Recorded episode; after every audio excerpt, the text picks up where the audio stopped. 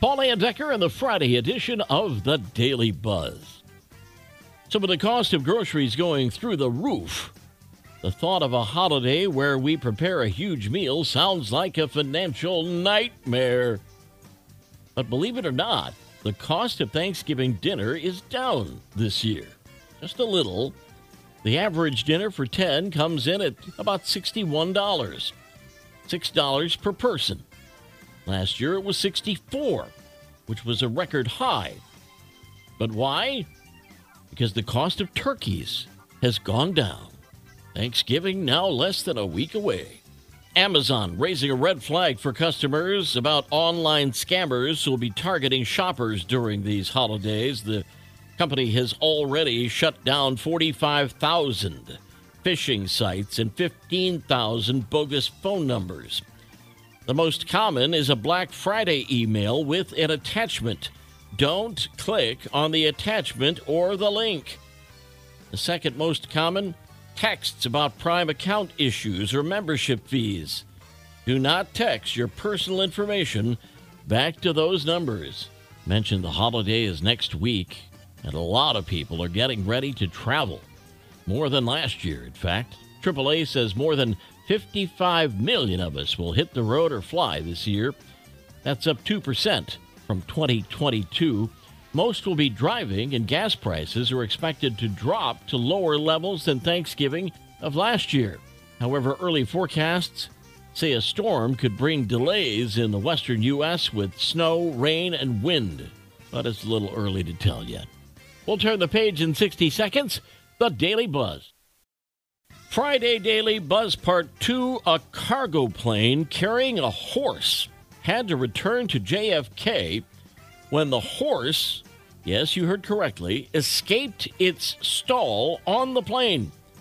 The pilot radioed in that they needed clearance to pull a U turn and do an emergency landing because they couldn't restrain him. The jet, which was en route to Belgium, was able to land safely Unclear how the horse broke free. Well, that put a hitch in their giddy up. Who wants to get paid to watch Christmas movies? Who doesn't? CableTV.com is on the hunt for its Chief of Cheer. Job duties include watching 25 holiday movies in 25 days, and you get 2,500 bucks for it. But you have to provide feedback and rank all the films. You'll also get subscriptions to seven streaming services for a year. If you want the gig, you have to apply by December 1st. Sign up at cabletv.com and let me know if you get the gig. There's a new popular baby name in town.